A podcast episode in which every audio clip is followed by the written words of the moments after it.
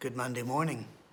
This is another part of our soundstage, and once again, you're invited if you're passing through. If you would like to come and visit us, please email me first to make sure we can make room for you. We can seat, told up to 100 in a crunch now that COVID is off, but we normally will have between 30 and 40 present at each taping.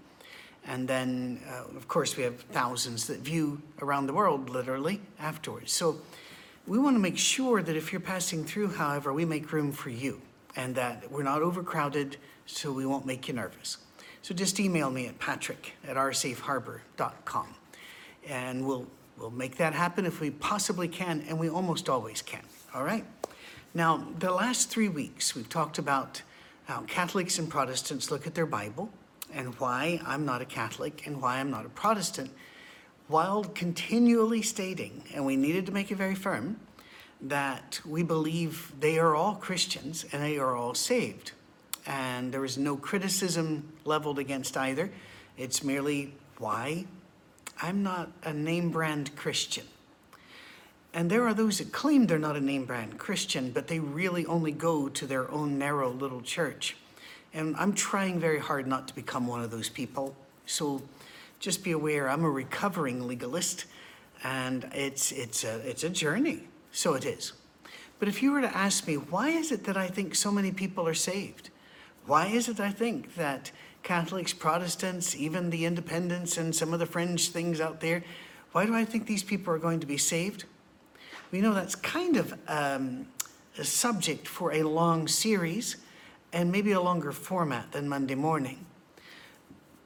But enough of you have asked the question, honestly, and with great kindness and respect, that we have to deal with that. And so eventually we're going to find a format to get to you, my beliefs on salvation, hell, and all that, all right? But for a Monday morning, let me just fly over very quickly. We mentioned last week, Matthew 25, that the only human who ever's walked on the planet that's also God and knows exactly what's going to happen on the day of judgment, in Matthew 25, describes the process, and there's no argument about any of the things that we argue about and fight about all the time. It's all about feeding the poor, clothing the naked, visiting those in prison, loving the others and the broken among us. Jesus said, you did that, welcome home to heaven. Nowhere in there is doctrine mentioned. Nowhere in there is what you believe about this, that, or the other mentioned. For it seems to God to matter more how you live for him than what you believe about him. So that's a big part of this, because I know people in all of these different religions who have a heart for Jesus as big as mine, and some, to be honest, bigger, and with greater faith than mine. And the scripture in Matthew 25 is pretty clear about who goes in. So that's one. Another is this. The Bible was not put together the way we would have put together the Bible, and I think that is one of the reasons why we split so often. And we read it, different eyes, different personalities, different pasts, different histories. You know, past the histories are the same. Sorry, a little redundant there. Different cultures. And we come to the Bible and we read it through our eyes. And no matter what we try, we cannot put ourselves all the way back into that culture. We try hard, so we should. But we're still going to see different things and decide different things are important. And that's why when the Bible was made available through the printing press, it didn't unite us, but rather the Protestant Reformation started this splitting of churches that continues today at even a faster rate. Some of these churches are dying out, but others are being reborn or born for the first time. And the Bible just wasn't put the way we would have written it with the way we want it to work. Let me explain. Wouldn't it be very, very helpful if there was a book of worship? And it described for us, very much like Leviticus and Deuteronomy do for the Old Testament, this is exactly how you worship, this is who does what, this is when they do it, this, all of that highly scripted out, 600 plus rules in the Old Testament. That's really what we want, because we keep arguing about worship. You know, you sing those songs, we don't like those songs, we sing this song. We don't like it when this happens. You know, you get it. Because if you're a Christian and you've been a Christian for any length of time, you've heard the worship complaints and the worship wars. And we take our preferences and we read them back into the Bible, this casuistic ratiocination. We read and right back in, and we claim it, we found it there. And it's very sad. But if we had a book of worship, that would help.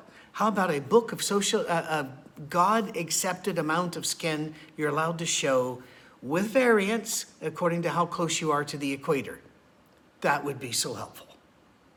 How about a book of these are the words you're allowed to say when you've dropped something on your toe or somebody has rear-ended your vehicle?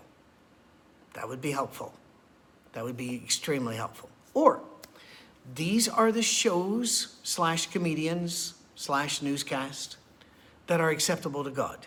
Now, of course, we wouldn't expect that book to be written because those things continue to be added in. So it'd be guidelines. If the comedians tell this many toilet jokes, you have to stop. You're not allowed to laugh anymore. If you get the point. We would have developed a book that covers all aspects of what we are to believe, how we are to behave, and what we're to think about every situation. There are those who claim that the Bible is such a book. It is not. For if it were, more than one group would have figured that out by now. And they would be following it. And they would be showing us, no, it's perfectly logical. Have a look. But instead, we hunt and peck our way around Scripture and arrange a Bible salad that is tasty for us. And we wonder why those other horrible individuals don't like what we like. And it's time that we acknowledge that the Bible is like that. So, how do we handle this? I believe God told us.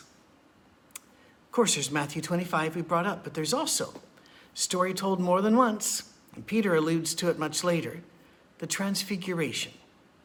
Look it up. This is Monday morning. We don't have time to hit all of them, right? So look it up. The Transfiguration. What happens is Jesus takes his best buddies. You are allowed to have best friends. He takes his best buddies.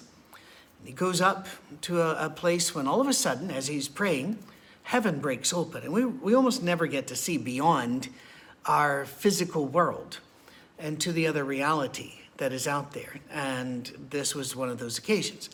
The heavens opened up. And you see Moses and Elijah there. Now, we would think, how cool is that? Moses and Elijah. We'd just be, high-fiving each other because we got the chance to see this. We have no idea. This blew Peter, James, and John's minds because this was their entire Marvel Comics universe. This was their entire superhero pantheon. Moses was the law. Elijah was a prophet. Wow! And they go off their nut. They just go insane. And not a criticism, by the way. We would have done the same had we been them. And they say they want to honor Jesus by putting him up at the level that they honor Moses and Elijah because that's a huge upper level. Only God is next. And they're going, we want to build this altar thing, this tent thing, and according to how you read it, but it's an honor. It's a thing of honor. For you and Moses and Elijah, because we elevate you to that level. Aren't you happy that we think of you that highly? And God interrupts the celebration plans. And he says, this is my beloved son. Listen to him. Wow. We would call this, in law enforcement, a clue. A big clue. A huge 80-foot square cube falling from heaven, smacking the earth in front of you with the letters C-L-U-E. I got so excited I started to spell cube. C-L-U-E in front of it. Clue.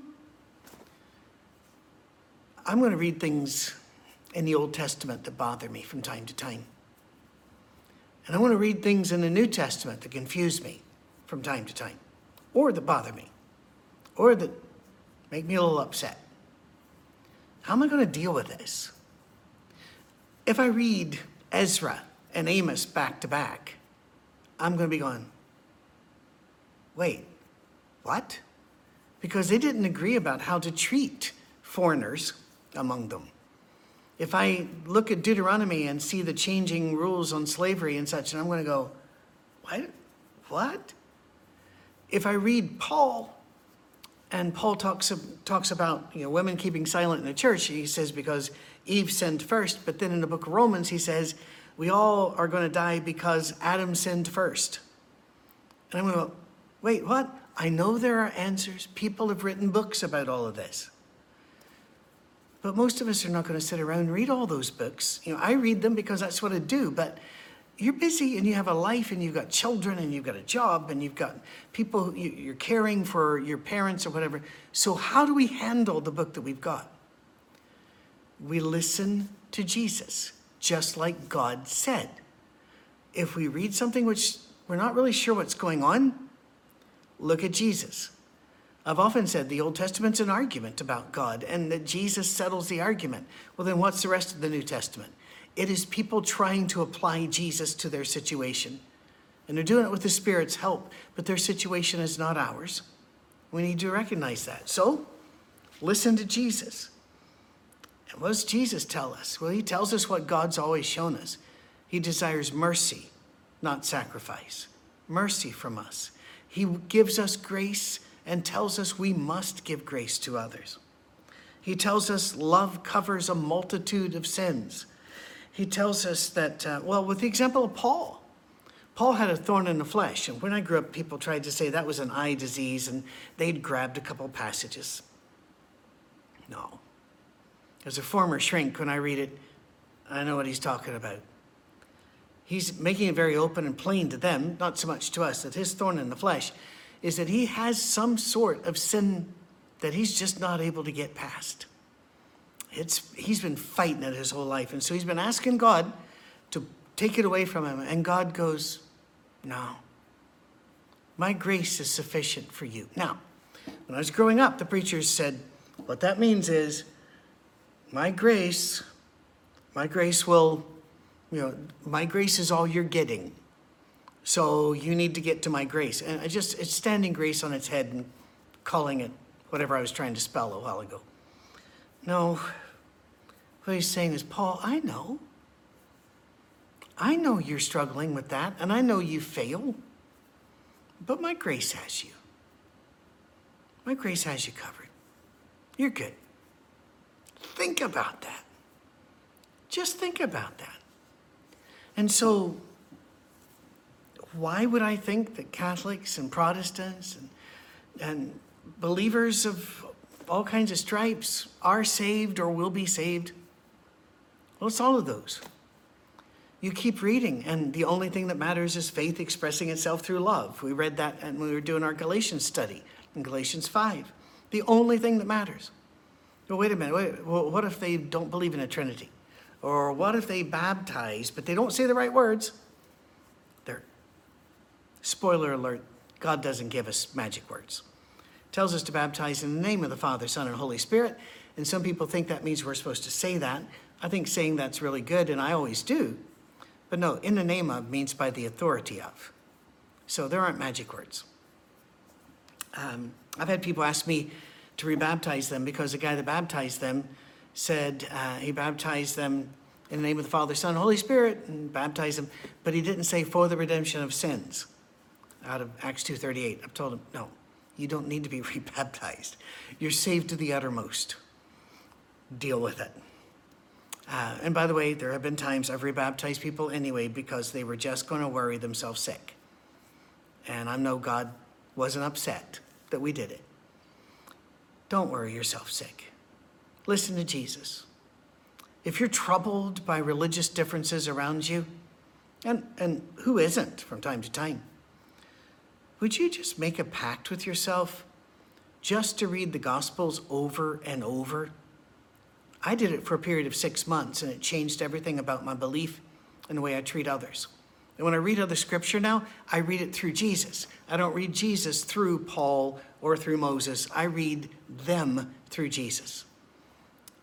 And I hear his voice. Not audibly, like he's walking around talking to Patrick. That may happen to some people. Seriously, I'm not trying to throw that off, ironically. No, or dismissively. But that doesn't happen to me. But I've read the Gospels so much that they're in every cell of my body. And allows me to see people through his lenses, even the writers of scripture. So if you come to me and you say, I'm a Catholic, I'm not going to go, ooh, I need to talk to you. If you come to me and say you're a Lutheran, a Presbyterian, Southern Baptist, I'm not going to go, ooh, I need to talk to you. Instead, I'm going to ask your first name. We're going to have a great visit. Sometime during that, I'm going to ask, what's the best thing I can do for you right now? Sometime during that, I'm going to ask you if I can help and serve you in any way or show you love in any way. And eventually, you might ask me why. And then I'll say, you know, the more I read about Jesus, the more I'm compelled just to ask, what can I do for you? And then talk to them about Jesus if they want to. Jesus is good. Let me just ask you a final question as we close. Do you trust God? I know, it's an odd question, but it's a serious one. Do you trust him? Is God trustworthy to do the right thing and to be love as he says he is love? Do you trust him? If so, we're not going to be laying in bed worrying about the Catholics, the Protestants, the Jews, those that haven't heard or the like. No, we're going to be light, salt, and cities on a hill. We're going to be out there loving people, and when they ask us why, telling them about Jesus. But we trust God to do the right thing with every human soul.